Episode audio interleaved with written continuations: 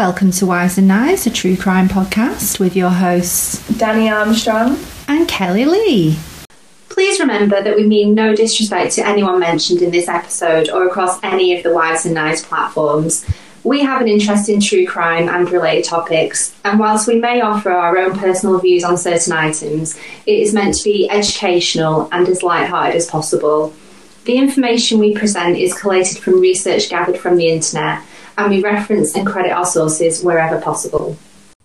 If you've liked what you've heard and want to join in with us, follow us on our socials Instagram, Wives and Knives the Pod, Twitter, at Knives Wives, and Facebook, Wives and Knives Pod. We also have a little website where we post photographs and other information about the cases that we research. And this is wivesandknives.wixsite.com forward slash my site. Hello, and welcome to this week's episode, I've said edition, of Wives and Knives. Hello, everybody. Hope you're all well out there. Yeah, Um, yeah, it seems like summer's hit us here. yeah, A little lovely, bit. I mean- weather. Right now it's not, but generally it's definitely getting more summery, which is Mm. nice. I've started thinking of things I'm going to do in the summer, so I hope you're all feeling these nice sort of summer. Vibes. Yeah, Did you not want to say vibes? no, I didn't want to say vibes. Why? What's wrong with vibes? Nothing. I feel like it's overused, Mm, and it, it's it's not the best um, descriptor. True. I think it's lazy. right. It's often used when there could have been a better, more. oh, you can tell someone was at a literary festival yesterday, can't was. you? I was. Anyway, um, how are you? I'm good, thanks. Yeah, I've been busy, busy. Good, good, Um, yeah, really busy. Oh, I know. I forgot to tell you. School disco. Amazing. School disco on uh, what night was it? Thursday night. Um, so yeah, oh my god, right. If this is a precursor for fecking prom, I want out now because I bought her a new dress, new trainers, and then she decided she didn't want to wear the new dress that I bought her, and she wanted to wear something else that her one of her nans had bought her, which was really cute, like a little cord set. Um, but she was like, "Got to do my hair in space buns. I've got, I need this." Aw. And I was just like, "You've literally skinted me for a school disco, which is on for an hour." Um, An hour. yeah, an Seems hour. awfully short. They split it, so they did like the younger years together, and then when that finished, they brought in the older group for like another hour. Mm. But an hour's plenty. I ended up doing the Macarena and Superman. Oh, you attend as well. Well, not necessarily, but as I keep saying, the PTFA are trying to like indoctrinate me into the cult. So, and Cassidy was a bit like, I think she, I think it was a bit overwhelming to Mm. see everybody there. So she was a bit like clingy. So I was like, "Would you want mum to stay for like ten minutes?" In the ten minutes. And the ten is minute, and I was at that point, I was like, "Do you know what? Might as well stay." And then one of the other mums who I know was like, "Should we do the Macarena?" I was like, "You never have to ask me twice to do the Macarena." So I did, and then it was one of those. Once I was on, I couldn't get off. Wow. Superman. There is going to come a time when she doesn't want you doing that. Yeah, and I will relish doing it Anyway. anyway. And I'll be like, you remember that time when you woke me up at 3 a.m. because there was a spider in your fucking room? Payback, bitch. Payback. Amazing. So, yeah, um, what else? I had a lovely day yesterday when I was telling you before, went bowling, followed by a bit of mini golf, Brilliant. brunch out, and then dinner out. Um, so, yeah, just ruined by my shitty neighbour singing that fucking song on repeat. No, no, no, no, no, no, no. Ugh. Right. Anyway, but I'm moving on from that because I don't want any bad vibes. Um, I've got a really funny story, but I don't think I'm going to tell it because I just, I, no, I've told you, but You could summarise in like three sentences. Okay. You were at a friend's house. I was at a friend's house who um, went a little bit OTT with some recreational drugs and passed the fuck out, and I had to put them to bed before going home. Yeah. Yeah, it's a lot funnier than that, but yeah, for uh, confidentiality reasons and uh, base respect, I'm not going to go any further. Well, I have a story that is particularly funny and I think crime related because it's criminal. Um, last Sunday, one of my friends who's getting married next year um, wanted me to go with her to see a band play in a local pub that she was thinking of maybe hiring for her wedding. Oh, okay. So it was sort of a bit of a last minute plan. And she was like, they're on at six. And I was like, okay, hun, but I'll want my tea and it's shower night. I need to wash my hair. I'm very boring. Um, so I was like, cool, I will go, but I'm only staying till half seven. So there we go. That's how exciting I am on the night out. That's quite early for a band. It was quite early yeah. fun. Well, this is the thing. I was like, I don't want to have tea before that because that's too early for my tea. Prime tea time, and I was like, no, I've already planned my Sunday night, and it Yeah. involves like not just a normal shower. Like I was going to shave my legs. I was Yeah. going to exfoliate. So anyway. That's by the by, I'm very boring, regimented, and don't like a changing routine. So I managed to squeeze an hour and a half for this band in. Anyway, so we get there, I get a pint of shandy, they start playing Oasis, I am buzzing. Like, could not be more perfect for I me. love a shandy. I love a shandy. Yeah. Um, because I drove. Yeah. I was only going to be there an hour and a half. A shandy is absolutely perfect for me. Anyway, so I'm there having my shandy, and opposite us, so probably mm, five feet. Of, no, that's the like mm, eight feet away. On the next table is a group of six. So it's three women and three men. And they probably range in age from 25 to 50. Like they're just regular grown ups. Yeah. And they don't seem horrendously drunk in any which way. They just seem a bit merry. But they can all walk, they can all talk. It's not that they were hammered, so please mm. don't try and excuse the behaviour. Not that being hammered is an excuse for such deplorable behaviour. However, like that wasn't why. So, um, the band have done a few songs and then they're having like a little break, and one of the men from this group has been to the toilet. He comes back and the person who I would assume is his partner, and wife, girlfriend, whatever, has got a phone out and she's like, "Hey, filming him," and he starts doing the da da da da da da da music, and he like lifts his top up so he's got his tummy out, and I like sort of indicate to my friend like, watch. And we kind of like a little bit of a chuckle. He got his tummy out, whatever, that's fine. Then he gets a nipple out, and I'm like, um, then he starts to undo his pants, right? And like the belt goes, and we think he's there's going to be a point where he stops, Yeah. but he fucking didn't. He whapped his willy out, Oh no. like even at the best most appropriate at times the fucking stupid looking it was like the inside of a Greggs sausage roll just whacked out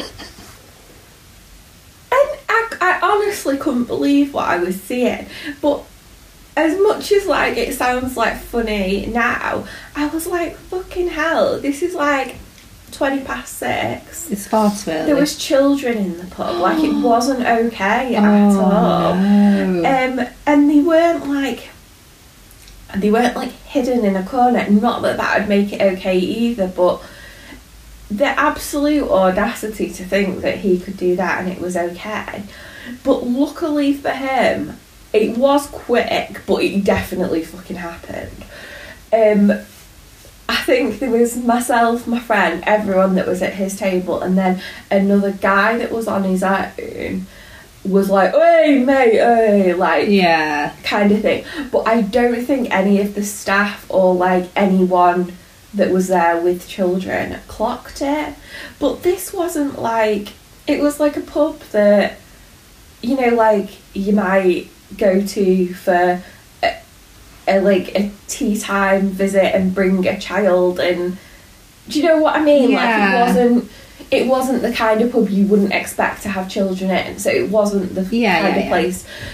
If it had been like 3 a.m. kicking out time of a nightclub and some guy whacked his willy out, I would think, what an embarrassing person. But I was so fucking shocked, and I was so shocked that no one in his group was like, you need to go home now. Like, imagine if if my husband, I could never imagine him doing this. No, in- I don't want to. yeah, but if he did that, I would be so fucking fuming. Oh yeah. I'd be like, you absolutely, and they all thought it was dead funny, and they were like, ha ha ha.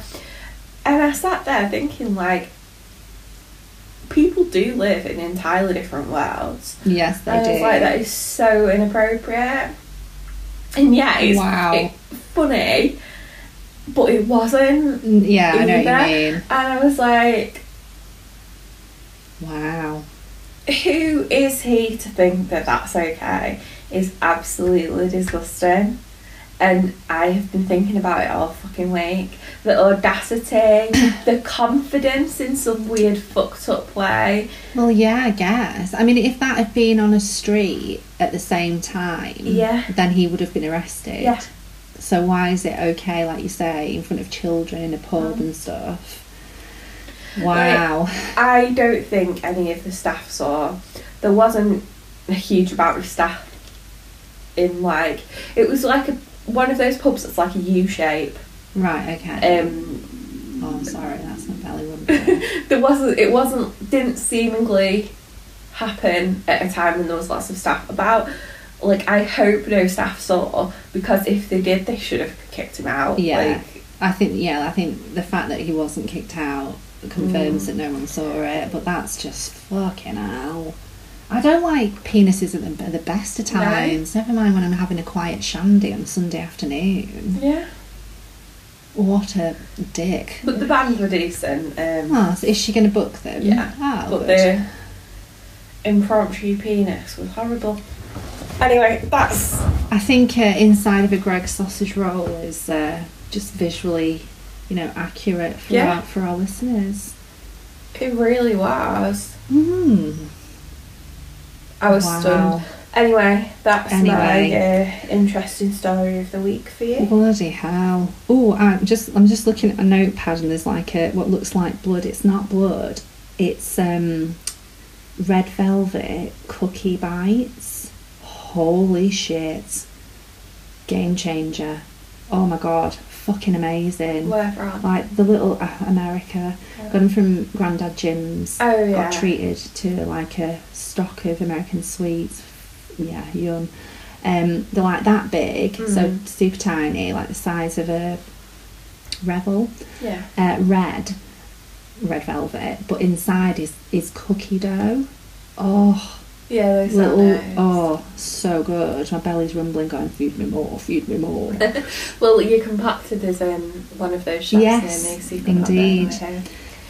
Um, I'm trying to think what else. A little bit of admin. Just want to say hi, welcome to our new listeners and followers. And if they've got through this like 13 minutes of absolute drivel, they deserve a, a thank you and a welcome, I've got to say. you do well, email us and, uh, your address and we'll send you a pin.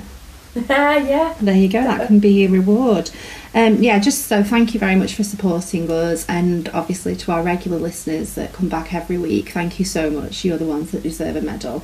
Um, what I was going to say, oh, it's actually get we'll get serious now. Yeah, definitely. Uh, five years since the Manchester bombings. Yeah, the Ariana Yeah. Grande I can't believe it's been five years. I No. can, but I also can't, if you know what I mean. I It's- feel like having the pandemic has distorted time. Usually. Totally. I was having this conversation with somebody the other day. Yeah, definitely. Um, so yeah, very sad. Um, there was a young lady from Leyland actually, wasn't there? Yeah. Saffie Rose, who Mm. sadly lost her life very, very young. So very, very sad. Um, what else? Oh, it was also Katie Kenyon's funeral on Friday. Got I don't know if we mentioned Katie on the podcast. yeah, we've before. mentioned her a couple of times, um, just obviously with what, with her being quite local and what Yeah, was she happening. um, went missing from the local area. It was really widely covered. Mhm. Um, all over the UK. And sadly, she was her body was found not too far from where she went missing. Really, Yeah, yeah.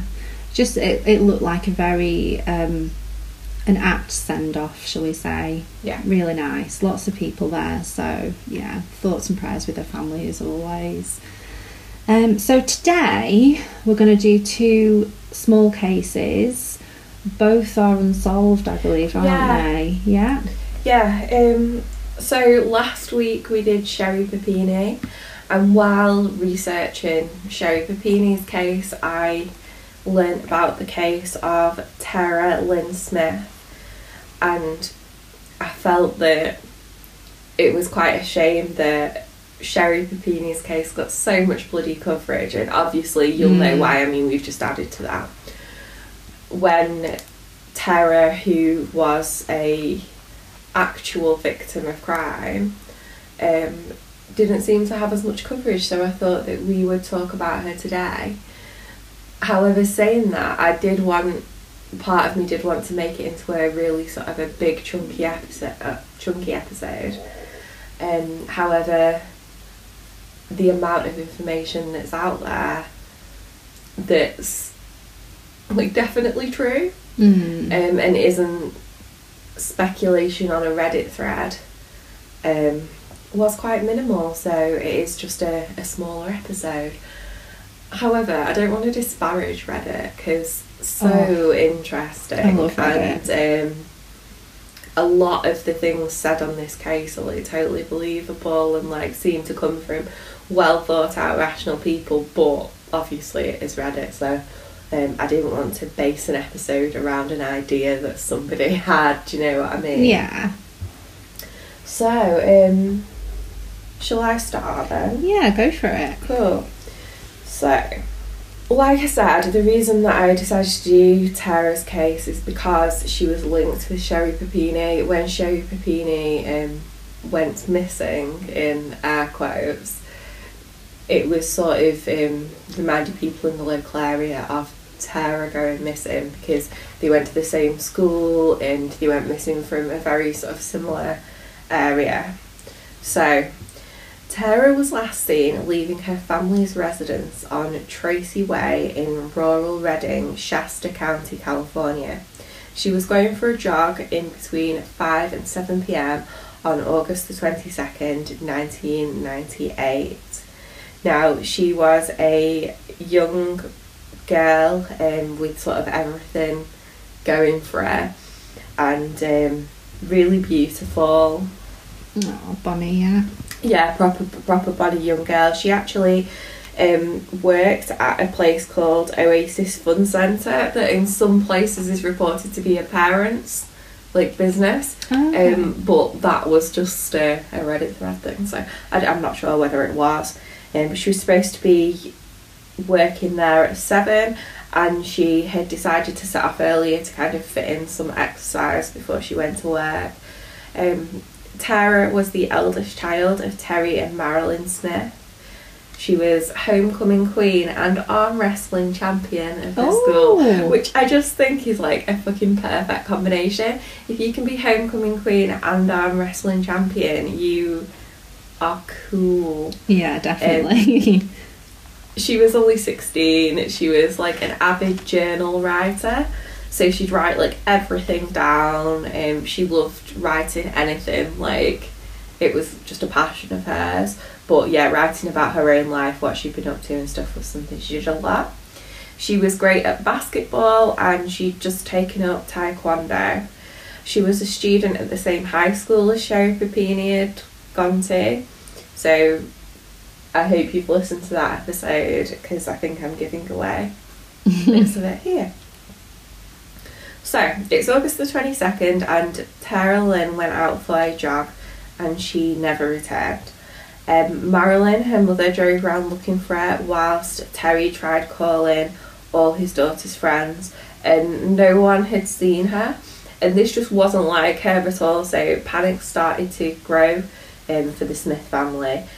But then, um, not long after, one of Tara's friends that Terry had already called called back and basically said to the parents, like, I think you need to know, I think Tara is having an inappropriate relationship with the Taekwondo teacher and maybe she's with him. Like, Oh. so the Taekwondo teacher was called Troy Zink, and Troy Zink was 29. So she's 16, he's 29.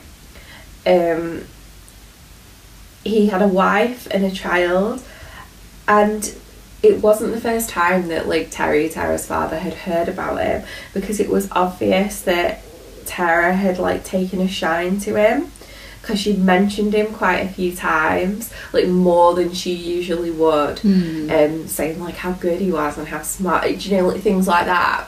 And um, Terry, her dad, had said like he felt a bit jealous, um, just that like she thought this this guy was so cool and Yeah. she, he was like oh I'm cool kind of thing not like it not in a weird way at all but like he was like oh like this oh like she's got another father figure Yeah. Yeah. um, but obviously it it wasn't quite that.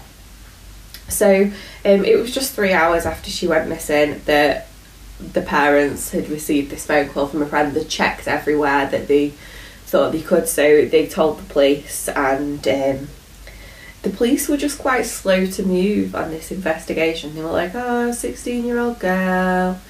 She's probably out partying. She's probably this, probably that. Like they just didn't seem like particularly arsed. Um, and not like it was the 90s, but I feel like just historically things seem to have not been moved on as quickly Mm. as they are these days. People seem a bit more aware of how important the first sort of 24 hours can be. So by the time they did sort of start to really put like police power behind um looking for her, she'd been missing 41 hours. So it wasn't like they were just like, okay, we'll keep an eye out for her. Like no one actively went and looked for her from the police force Yeah, and till she'd been nearly missing two days. Yeah, the first 48 hours are the most important. Yeah, I've actually Um, put uh, 41 out of the first 48. um, so, a local newspaper um, called the Record Searchlight, which was like, yeah, like a very sort of local newspaper to that area, and usually ran things like missing people or like it was just a way to get the word Yeah, out really yeah. quickly. Um, so her parents went to them for help in uh, like finding her, but they didn't act on that for like three days when they could have. Oh, that's poor. So it's just they seem to have been like let down and not taken seriously from the beginning. Which surprised me because she's young, white, yeah. pretty. She's all the things that normally get a lot of media attention, but it just it just didn't happen. And like the reports that followed were somewhat sort of muted and didn't convey the urgency that they should have at all. But um, when the police did start looking into what could have happened to her, more of her friends came forward and were like, "You need to check out this Troy Zink guy." Mm. So Troy's brought in for questioning, and he doesn't deny anything the friends are saying. He just sort of plays it down, you know, like, "Oh, she was infatuated with me." Um, these things happen. like he proper just played it down. Um, but he did admit that he'd seen her on the day that she went missing. So he said that she had called him and asked him to meet up with her, which he'd agreed. He said that Tara had asked him for $2,000 and he assumed it was because she wanted to run away. But when he asked her why she wanted the money, apparently she got really angry and said, like, you don't need to know that, I'm just asking you for it. This doesn't make sense. Like, I'm very aware this doesn't make sense. And he, yeah, he said that she was like really angry with him and just said, Can you drop me off on the Great Oregon Trail? Which he said he did. So she was in his car and he dropped her off. he said after that she just ran off. She was like, I'm going on a jog, off I go. And then he said that he went up to Hang Glider Hill. So this is in the local area, but it's a huge fucking area, and it's like, um, it's quite uh, desolate in places. It's yeah, a huge area. He said he went up Hang Glider Hill and he stayed up there for five hours praying. So nobody could account for where he'd been his movements. Um, there was bits of the hill that weren't even accessible at that time, but the police said like if he really did want to go up that hill, he could have got up there somehow. And did, but like no one seemed to really fucking look into it properly. Yeah. It was just like, oh, he says he did this, and like So he definitely did. Let's yeah, that kind of um, lackadaisical investigation. Oh, nice word. So, after Tara went missing, her parents like fucking looked through all her things because they were like, "We need to know what was going on in our daughter's life," and they found a letter in her bedroom, and the letter was from Tara to Troy Zink, but it hadn't been sent. The letter said that she wanted to end their relationship, but it contained lots of details that the reader would understand that this had been like a very inappropriate relationship. Yeah. And yeah, this letter was like she wanted to end it. And the family is certain from this and like the other things I've already said that Troy must have had something to do with Tara's disappearance. More things have come out about Troy too, and he'd actually served time for rape before this. Um, his studio was actually searched, like where he lived, and the police found loads of weapons in it. And these weapons were actually in violation of a parole that he was already on. Um, and it meant he got sent back to prison for four years. But once the police had got him for these like weapons charges, they didn't bother investigating him in relation to Tara anymore. They said that they couldn't find enough evidence to link him to Tara's disappearance. And to this day, Troy Zink has never been charged with anything in relation to Tara. He served his four years in prison and now he is out there. Apparently, he's changed his name Mm. um, which you think he would. However, there's some more things that I have learnt about this case, but I could not find anywhere that really substantiated them Yeah. particularly.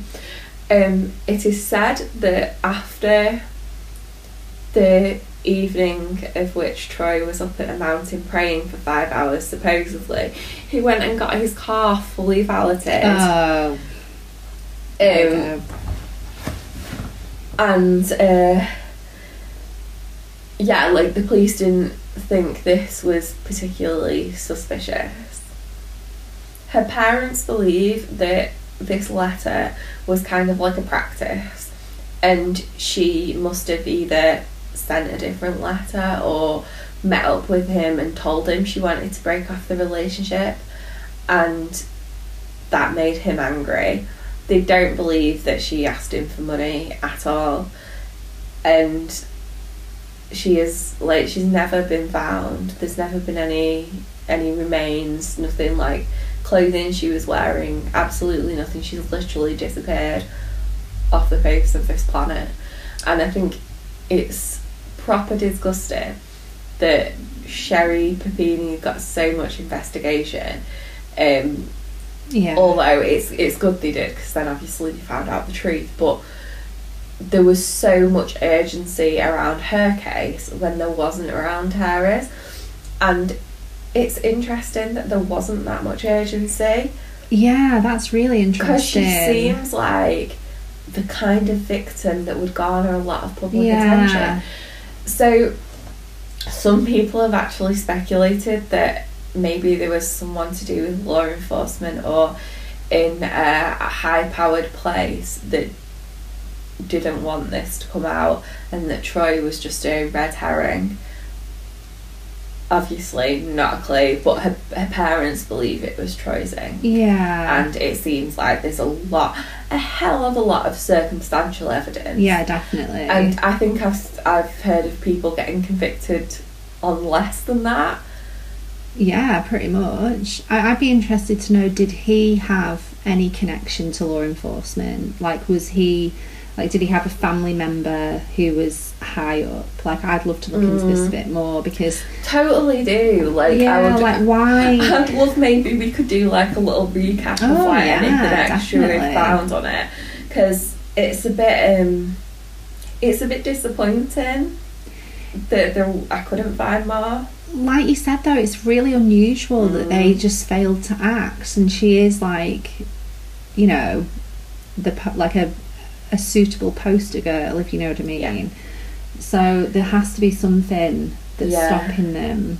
Like, why have they not checked the mountain? I know it's a big, Mm. like from what you're saying, it's a huge area, but surely that would have, you know, been one of the first things. Within like there's quite a sort of large radius of where he could have got to Mm. because he'd have had sort of say he was missing for five hours Yeah, as an accountant Five for. hours a So he could have driven anywhere sort of within two hours Yeah. and got back. True. Yeah.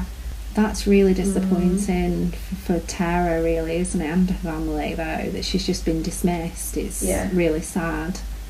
So there we go. Mm. Um, that's sort of a bit more. There's um, like there's still uh, you know, like we have missing people in the UK. hmm There's um, like charities and things like that that are still putting Tara's face out there in the US, but not to the degree that I think. You know, like. Is it Maura Murray? Yeah. And like, there's certain names that I know, yeah, yeah. And I can't believe I didn't know no, about I've never her. heard about her before, until you mentioned her last week. Mm. So, yeah, it's interesting, that, isn't it? And it's um, shitty that Troy Zink is still out there. Yeah.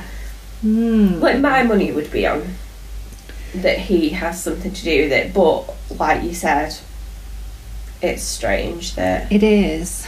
It sounds like he's been afforded a level of protection that I'd be interested to find out why, for what reason. I suppose there could have been anything going on with law enforcement at the time. We don't know how well um, how well staffed it was, but do you know what I mean? It could be something that's Tara is just um, very unlucky that there wasn't a focus on that, or maybe they didn't want people to think that that area was a dangerous area, so try and keep it hush hush. Or do you know, like Mm. it, it could be something else, but it's it's I do. Strange. I do always think in cases like that, though, that there is a wider reason. Mm. You know, because for why it hasn't been more reported on. Mm. Because surely, you know, why didn't they get the FBI involved and things like that? It's just very Mm. unusual. Yeah. Oh.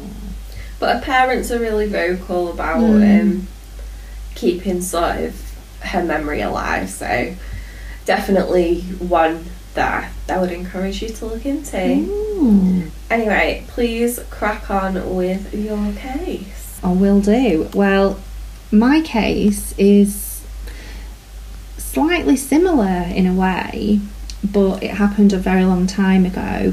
Um, and it's set in Finland. I don't think we've ever been to Finland. We have not.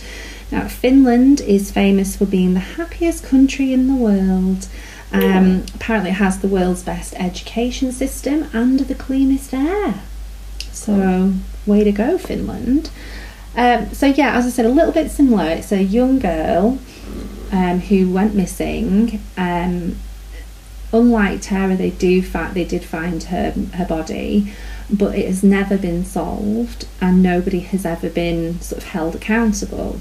Yeah. So this is the case, and I, I apologise in advance. There's a lot of Finnish words and places, so I'm probably going to massacre some of them.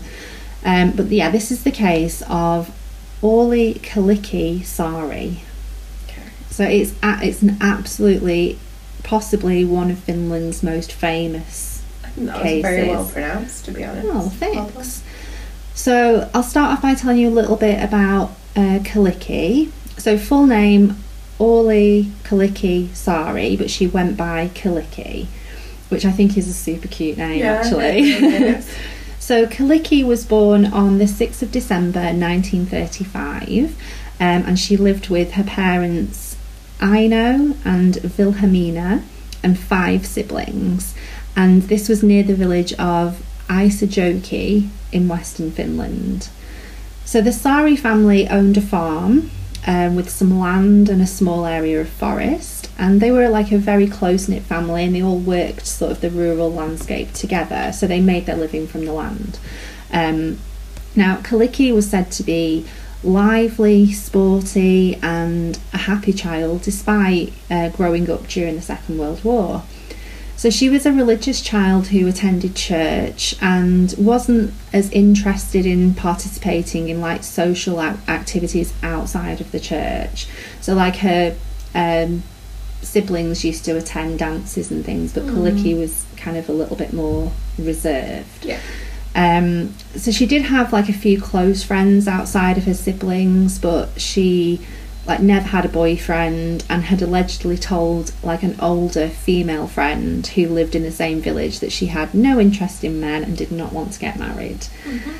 So in the spring of 1950, Kyllikki, who was 14 at the time, had quite a serious um, cycling accident. So she'd fallen from a bike and she suffered uh, quite a serious concussion. She was laid up in hospital for two weeks and bedridden for a further four at home. And after the accident, uh, Kyllikki like complained of like a buzzing or humming sensation in her head, and she regularly suffered from headaches. So, and the after effects of this accident were like so severe that she was forced to give up her education, and she was actually still suffering like from this years later. So I think she had to go for tests and things mm. just to see if they could improve it for her. So on this on September the first, 1952. Uh, what are you giving me that first? Is that why you're okay? Uh, on the 1st of September 1952, at the request of the parish pastor, Kyllikki began working at the office of the local evangelical Lutheran church in Isojoki. Um, Kyllikki had actually been confirmed as a member of that church just two months earlier, and it seemed like despite her like not completing her education and you know suffering from the after effects, she cracked on and she really shone in the role. So she appeared to really enjoy her work and to get on well with her boss, the pastor. So much so that Kyllikki occasionally even stayed over at the parsonage. Now remember, this is the 50s. It's you know the area that where she lives is quite rural. So if she ended up sort of like working late or having like a, a late Bible session, for example, she would likely stay over. Yeah. And the same could be said for like friends. You know, if she mm-hmm. went and met a friend and it was really late, instead of yeah. cycling home, she she'd crash over. So on the first of May, what is so wrong with it? Tell me, come on. Nothing. It's just it's just a very specific way that you say it. Okay, assault victim. Um, on the first of May, 1953, the pastor moved 25 miles away um, to work at another parish, and Kyllikki continued to work in Isojoki but the friendship or like mentorship, whatever relationship they had, it continued and they used to write to each other quite regularly. So on Sunday, um, May the 17th of 1953, 17 um, year old Kyllikki went to church as normal. And on returning home about one o'clock in the afternoon, she said that she felt like quite tired, a bit worn out, but she'd have a rest and she would still go to um, like a youth prayer meeting which had been arranged in another village like, later that night.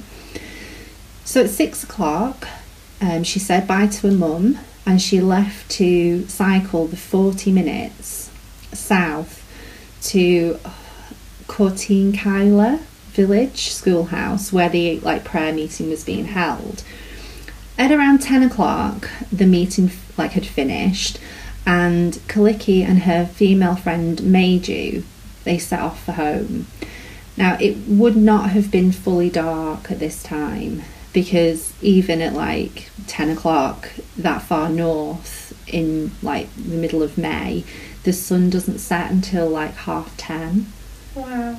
I don't know if I could cope with that. I quite like, you know, like I like it to go dark, and I'm like, Mm. oh, it's you know, it's night time One now. of my favourite things is going to bed while it's still light. No. I love it. I feel like I've beaten the system. Well, there you go. You need to move to Finland. You'll you'll feel like a constant I wake up and it is just a race to get back to bed. So, um, Meiju and Kyllikki lived in like different directions, so they would actually have to part company, um, say just over two thirds of the way.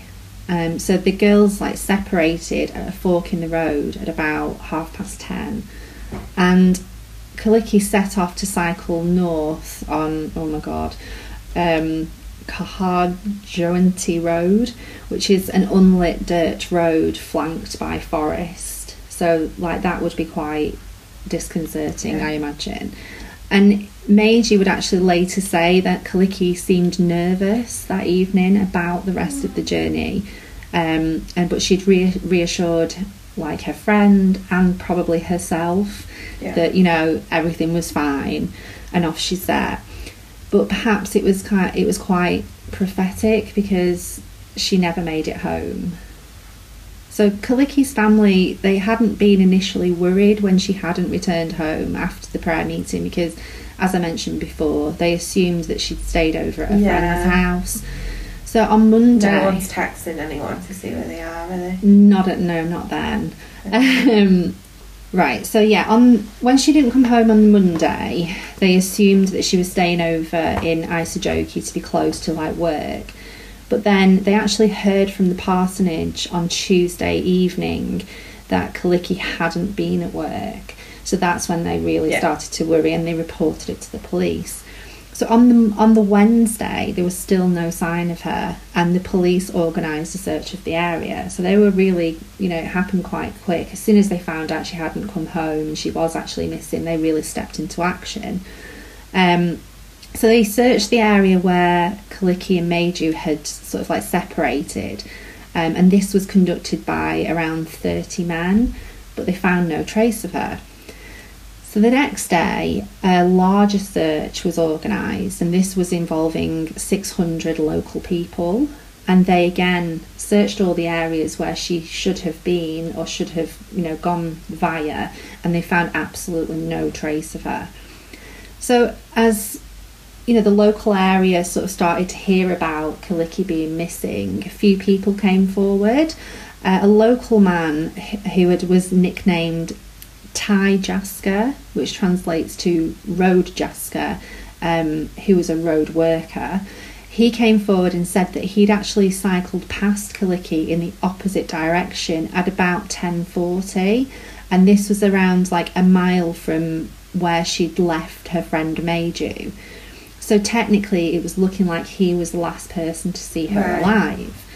Two more locals, a farmer and a son, they also came forward to say that early in the morning um, of the Sunday, sorry, the Monday, they had spotted some like car and bicycle tyre tracks, and there'd been some broken glass on the dirt road where Kyllikki had seemingly disappeared.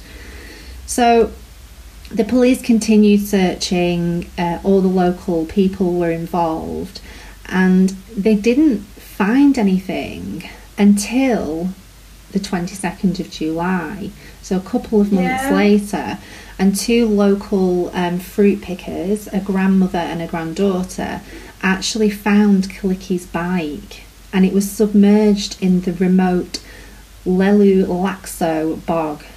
So this is less than half a mile from where Kyllikki had been uh, allegedly seen by this road worker.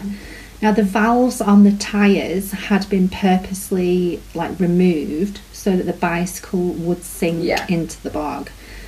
And what was quite unusual was that the bicycle was found in an area that had already been previously searched.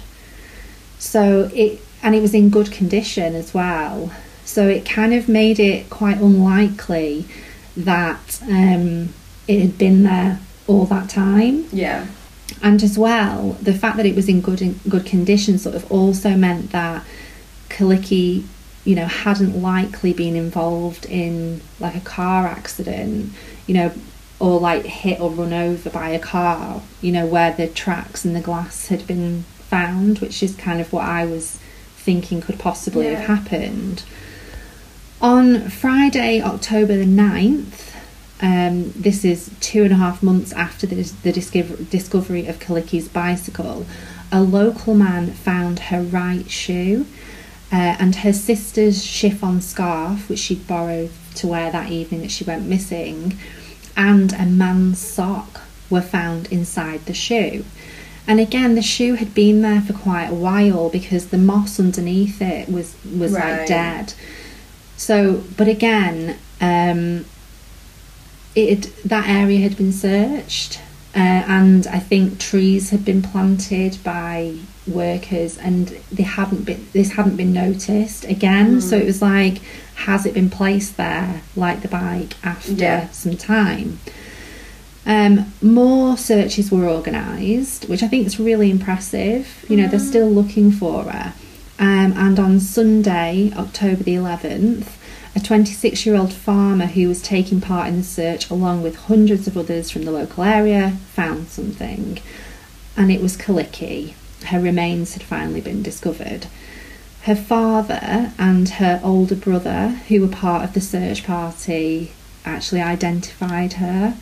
Um, she was buried in a peat bog, um, and this was around like 630 feet, like through the woods from the road that she had been cycling along the night that she went missing. Um, Kyllikki's coat was wrapped around her head, um, and they sort of assumed that her cause of death was likely uh, either blunt force trauma to the face, so her nose and her cheekbones had been broken, or she'd been suffocated. Um, her body was naked from the waist down, but obviously, because of the time, it, it couldn't be determined whether or not she'd ha- had been a victim of sexual assault. Yeah. Now, a really weird thing a thin, sharpened pine branch had been driven into like the boggy ground to mark the spot, and the stick had actually pierced her body. And it seemed like it had been placed as a bit of a grave marker. Mm. That's mad. It must have been so sharp and so strong to pierce a body. Well, exactly. Um, and again, it hadn't been noticed during the previous Yeah. searches, and it appeared to have been freshly cut. And I'm not sure how, but they managed to determine that it had been actually sharpened by someone who was left-handed. Now, um, one of Kyllikki's elder brothers, es- Esko, I think his name is, because she's the second youngest child of five. Um, he had he was the person who carried her body away from the swamp. Like if you can imagine, a hu- like hundreds of people, Yeah. including children. He's carrying his sister out from the bog where they've discovered her. It's really sad. Uh, a few days later, Kyllikki's left shoe was, was discovered. However, her wristwatch, her red cloth purse, and her hymn book have never been found. Now, her funeral was held um, at Isojoki Church on the following Sunday, um, October the 25th, 1953. And she, it looked like she had a really lovely funeral. Um, like flower co- flowers were covering her coffin, her whole family were there. Um, it was actually filmed by a Finnish national broadcaster. Wow. It's a, it's a huge, huge deal. Um, and it's actually estimated that 25,000 people attended her funeral. wow. Like it was a massive, which is a, apparently four times the local population. So it really impacted. Uh, it was a massive deal. Um, so yeah, she was buried pretty much opposite the main door of the church as well, like Yeah. a real sort of like a reverence to Yeah, you know like to a- her. I was gonna say like a prime spot, but you know what I mean. Yeah. Um, so, like I say, it's a massive, massive case. Low, like the police really really like put a big effort into trying to solve it and find you know the responsible person over the years it's estimated that they interviewed um, about 5000 people and there were 370 different lines of investigation. Um, they really like they traced former residents you know like people that had moved out of the area. They just really really wanted to solve it. But unfortunately no one has ever been charged in the case now there are quite a few suspects so i'm just going to quickly take you through them now so the main suspect was the pastor Yeah. yeah I could tell from when you mentioned him.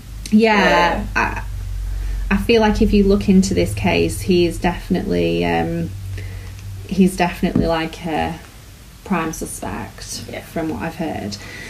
Um, so yeah, he he was obviously her employer. He spent a lot of time with her, but it was actually um, uncovered that he was known to sexually assault underage young women, including his parishioners and servants. Three years after Kyllikki's murder, he was actually sentenced for having sex with a 15 year old girl. Um, had he possibly sexually assaulted Kyllikki? You know, um, who knows? I do find their relationship strange, to be Yeah. fair, I really do.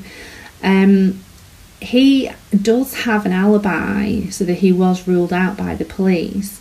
He'd been at a church event about 40 miles away uh, on the evening that she vanished. He couldn't drive, um, and a- about 20 minutes out of the the evening isn't uh, like he hasn't got an alibi for.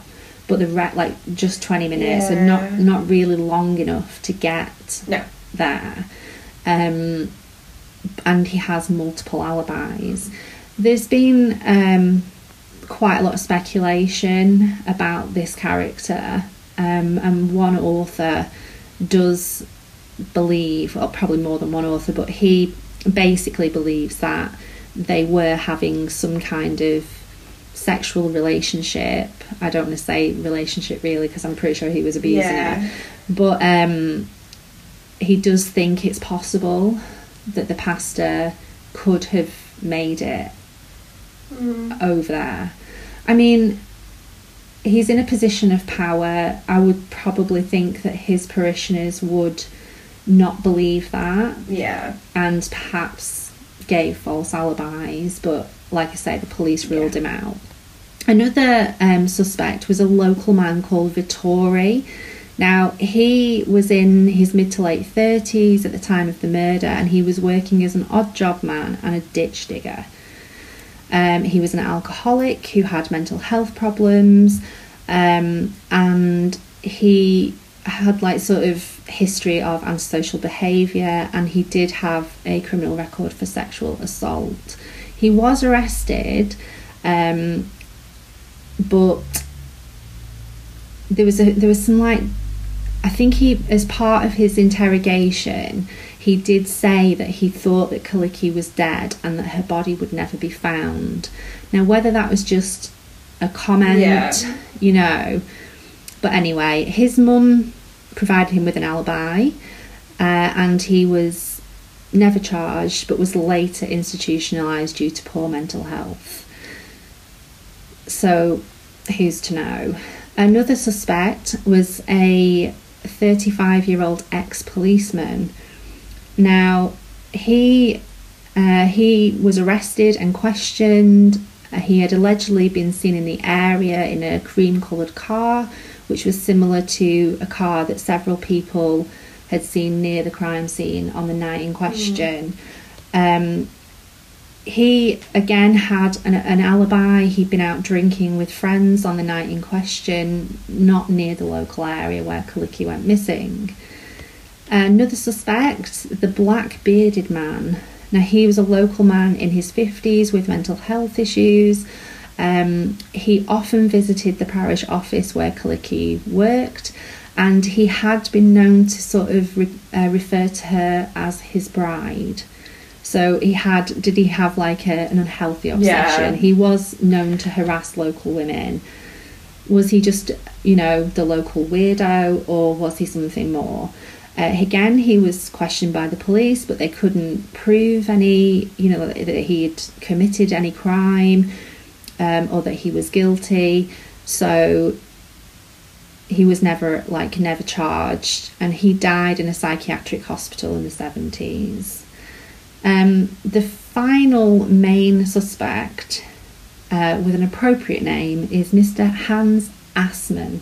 Hmm.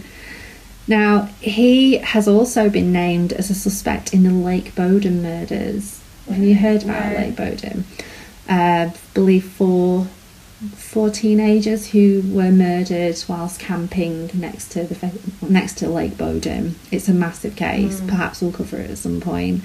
He was out driving in a cream-coloured car, again, which had been mentioned by some uh, witnesses near the area where she vanished. And when his ex-wife actually claimed that when he'd come home, he had been missing a sock and had wet shoes. Right. Now, she also claims that he'd left home a few days later with a shovel, um, but she didn't make these claims until a very long time after Kyllikki's disappearance. So, was she um, just trying to get her ex husband in trouble, or was there something more to it? Now, he he died in 1997, and on his deathbed, he actually made some quite cryptic comments to um, a policeman, and he said, One thing I can tell you straight away, because it's the oldest and that kind of accident which had to be covered up, otherwise our trip would have been discovered. Even though my friend was a good driver, the accident could not be avoided. You know what I mean. So the person, um, this policeman who was a, a, a biographer as well, that's why he was talking to him on his deathbed. Um, they he sort of took those comments to be about Kyllikki. So had Assmann's driver hit and injured or killed her with the car, Yeah. um, but again, like that doesn't sort of tally with her perfectly preserved bike. bike and also the uh, injuries that she sustained. You'd expect to see a lot more physical injuries on Yeah. her body. Um, and like I say, he died in 1998. So it would seem that unfortunately this will likely never be solved. No, too much time has passed. Whoever you know. did it is probably dead now. Yeah. Now, like I say, this is. I would really recommend. There's some really good articles on this. There's, I think Generation Why do a really good podcast. Oh, I do like them. Yeah. So they do, no doubt, an, uh, a much better in-depth uh, covering of this case. Different type of covering. Of course. Stay safe out there. Yes, please do. Bye. Bye.